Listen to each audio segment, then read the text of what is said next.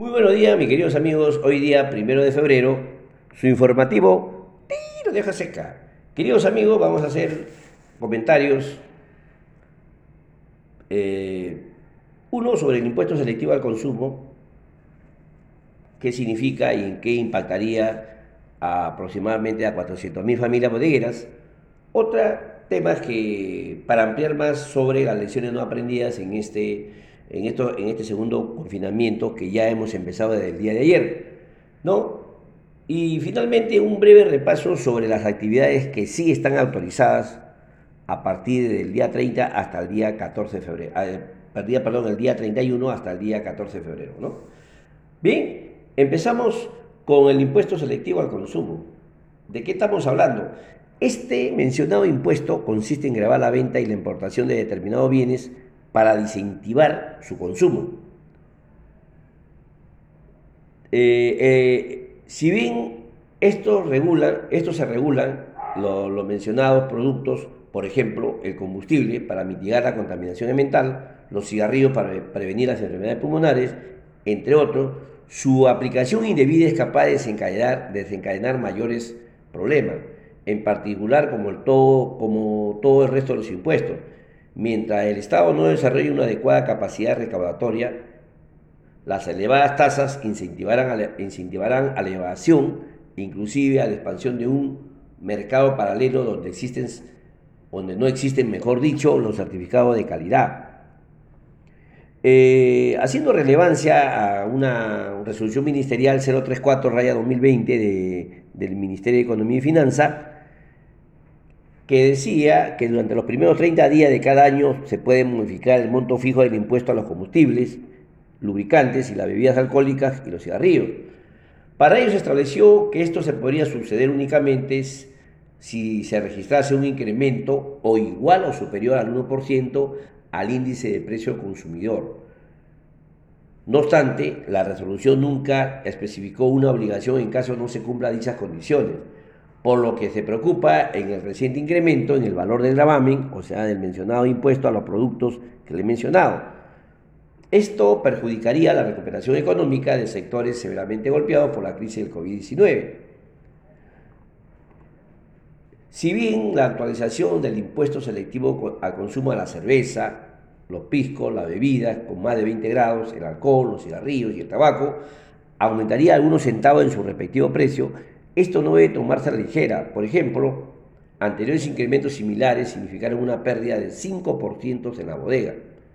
No obstante, en un contexto en el que el consumo permanece limitado por la expansión del desempleo y la leve recuperación del dinamismo de los sectores, el daño a las 400.000 familias bodegueras que se espera serán afectados por la medida en cuestión y resultaría muy severo. Ya el Banco Central de Reserva hizo un análisis en función cómo define el concepto de la inflación eh, y también qué significa el incremento del IPC y cómo se mide y todo lo demás. Y, además esta metodología lo emplea el Instituto Nacional de Estadística para determinar la variación de los precios y así para que los consumidores determinen qué productos pueden consumir o esté dentro de su capacidad de poder pagarlo pero omite el comportamiento de las cantidades consumidas. No obstante, la típica paralización de la producción global, como les comenté, para mitigar la expansión de la pandemia, produjo una menor oferta de bebidas alcohólicas, cigarrillos y tabaco, lo que generó a su vez un incremento artificial de sus precios. De acuerdo a las importaciones de los productos, eh, eh, tanto en los cigarrillos como la cerveza, ellos han contraído, han, las variaciones han sido negativas, ¿no? Pero, eh, y se ha visto reflejado en la escasez de los productos en el país, pero eso no, hay, no ha implicado en el verdadero ni en el permanente de los precios. Existe la, falencia de la aplicación del impuesto selectivo al consumo que debería resolverse antes de priorizar y mantener la recaudación real como un instrumento en cuestión esto porque ya en una encuesta demográfica y de salud familiar, en los últimos 12 meses disminuyó el consumo de cigarrillos de 20.3 a 18.4 a nivel nacional. mientras que el consumo de los peruanos de bebidas alcohólicas aumentó de 90.2 a 92.6 en el mismo periodo. Emperos, esto sorprende considerar la premiante participación del contrabando en la oferta de estos productos. El 80% de, de las bebidas alcohólicas consumidas fueron ilegales, adulteradas o fabricadas artesanalmente, mientras que un 20% de los cigarrillos consumidos en el mismo año fueron ilegales.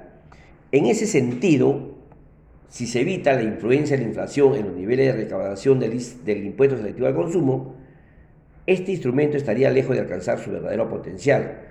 Por ello, el incremento propuesto se traduciría principalmente en prejuicio para los sectores más afectados por la pandemia, como por ejemplo los alojamientos, los restaurantes, que, dicho sea de paso, el año pasado alcanzó a una contracción de 52.8% respecto al 2019, pero sobre todo para las pequeñas empresas formales que apenas sobrevivieron a la crisis. Y me refiero a las bodegas.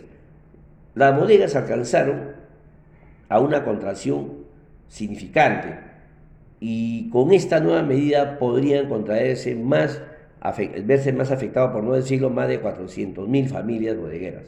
Bien, queridos amigos, y como aclaratoria, el, índice de precios al consumidor son los, eh, digamos, son los índices de precios que se toma como año base el año 2009, y eso lo regula el Instituto Nacional de, eh, de Estadística para considerar y mantener la variación de precios.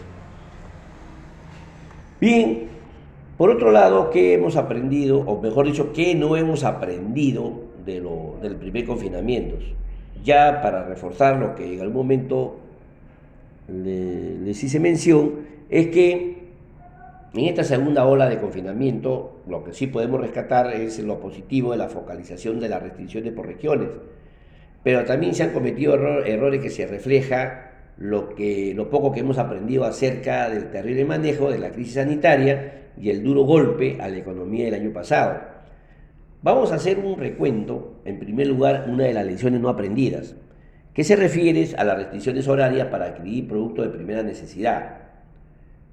Esto solo genera más aglomeraciones y por ende más contagio. Por citar un ejemplo, en México los supermercados abren las 24 horas del día y ahí se acortan las ventanas horarias. Parece que no recordamos lo perjudiciales que fueron las restricciones horarias de Semana Santa del año pasado, que llenaron las portadas de diarios, de fotos, de colas interminables, los días previos y posterior en supermercados y mercados en que solo gatillaron los contagios. A ello se suma el error de la prohibición de autos particulares y la poca claridad sobre el uso de aplicativos de transporte ya que significa que la persona debe movilizarse en un transporte público ya turizado o salir más veces a la semana. En segundo, en segundo lugar, el uso de la herramienta digital como aliada para enfrentar la pandemia y brindar la alternativa en los negocios para no golpear más la economía. Eh, se previó que usemos el comercio electrónico y el, el libre, pero estas actividades que están consideradas como permitidas, tanto el comercio como restaurantes, están limitadas su operación y es otro grave error. El despacho del comercio electrónico en todo tipo de producto y el delivery de restaurante deben darse en horarios extendidos para facilitar la operación y no repetir los problemas que enfrentamos el año pasado por demoras y reprogramación de la alta demanda del público ante negocios que están cerrados. Y en tercer lugar, la poca claridad en el rubro de mejoramiento del hogar y productos de ferretería. Cuando me refiero a mejoramiento del hogar es que a raíz del confinamiento vamos a tener tiempo para poder hacer mejoras como arreglos de tuberías, canaletas, electricidad, etc. etc. Y para eso se requiere productos ferreteros. Pero, y ahí está la contradicción, las ferreterías están cerradas, solamente atiende delivery. Entonces, el albañil, el plomero que va a hacer un trabajo específico en nuestra casa se va a ver imposibilitado de tener eh, esos artículos para poder llegar al mejoramiento. En, Europa, en Estados Unidos, Chile y Colombia, entre otros, estas actividades son consideradas como bien esenciales. Me refiero a la atención de la ferretería. Realmente no hemos aprendido nada en relación al primer confinamiento, ¿no?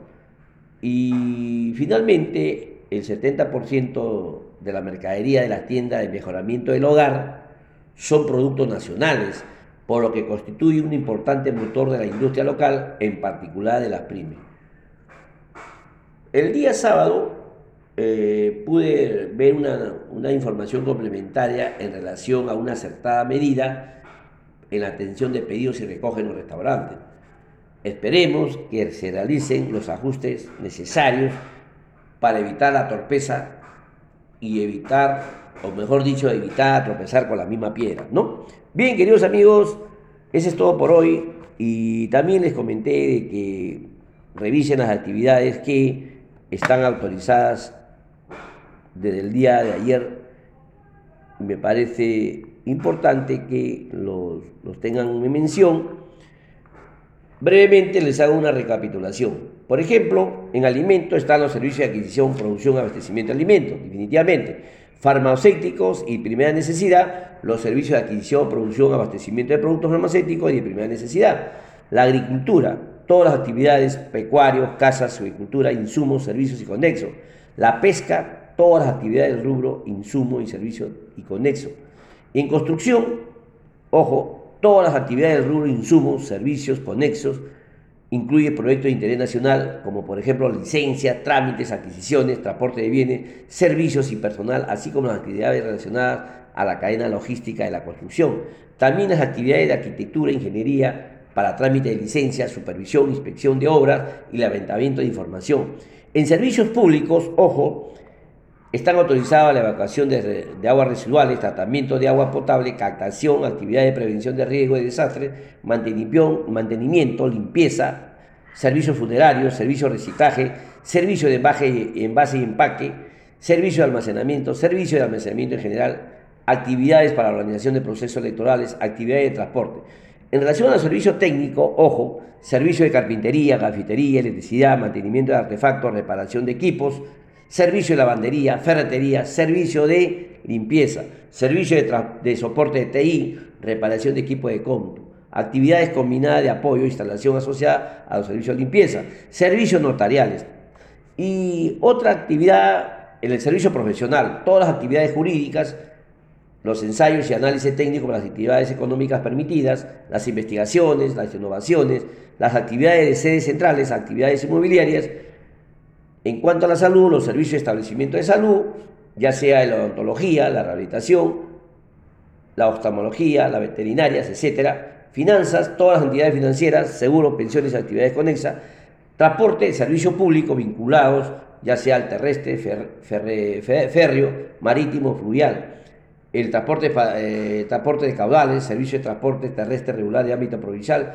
servicio de transporte especial de personas en la modalidad de taxi, servicio de transporte terrestre para trabajadores en todos los ámbitos. En el, en el aéreo, como ya hemos comentado anteriormente, el servicio de transporte de aeronáutica comercial, todo a su embarque con su prueba PCR, con mínimo de 72 horas de habérselo tomado.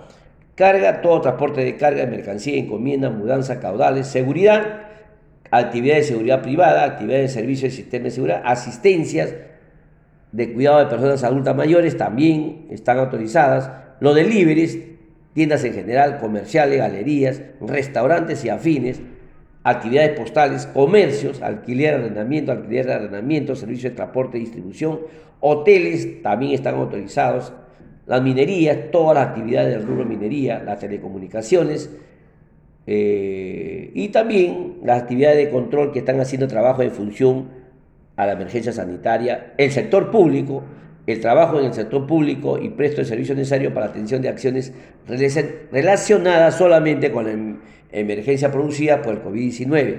El comercio electrónico, como ya les comenté, están autorizados con los aforos respectivos, hidrocarburos, manufactura, etcétera, etcétera. Bien, queridos amigos, eso es todo por hoy. No sin antes compartir la frase del día que dice lo siguiente. Estar preparado es importante, saber esperar lo, lo es aún más, pero aprovechar el momento adecuado es la clave de la vida. No se olvide, infórmese, multa por no usar mascarilla. Hay una serie de multas por incumplir la, este segundo confinamiento, infracciones. Infórmese para, para evitar cualquier problema posteriores. Si por A o usted es multado y no paga, en algún momento que haga un trámite de gestión pública, no va a poder hacerlo no sin antes pagarlo. Así que, queridos amigos, mascarilla, protectores faciales, distanciamiento social, lavarse las manos con agua y jabón, alcohol gel de complemento y sobre todo, queridos amigos, amarnos los unos a los otros. Hasta mañana, Dios mediante, gracias.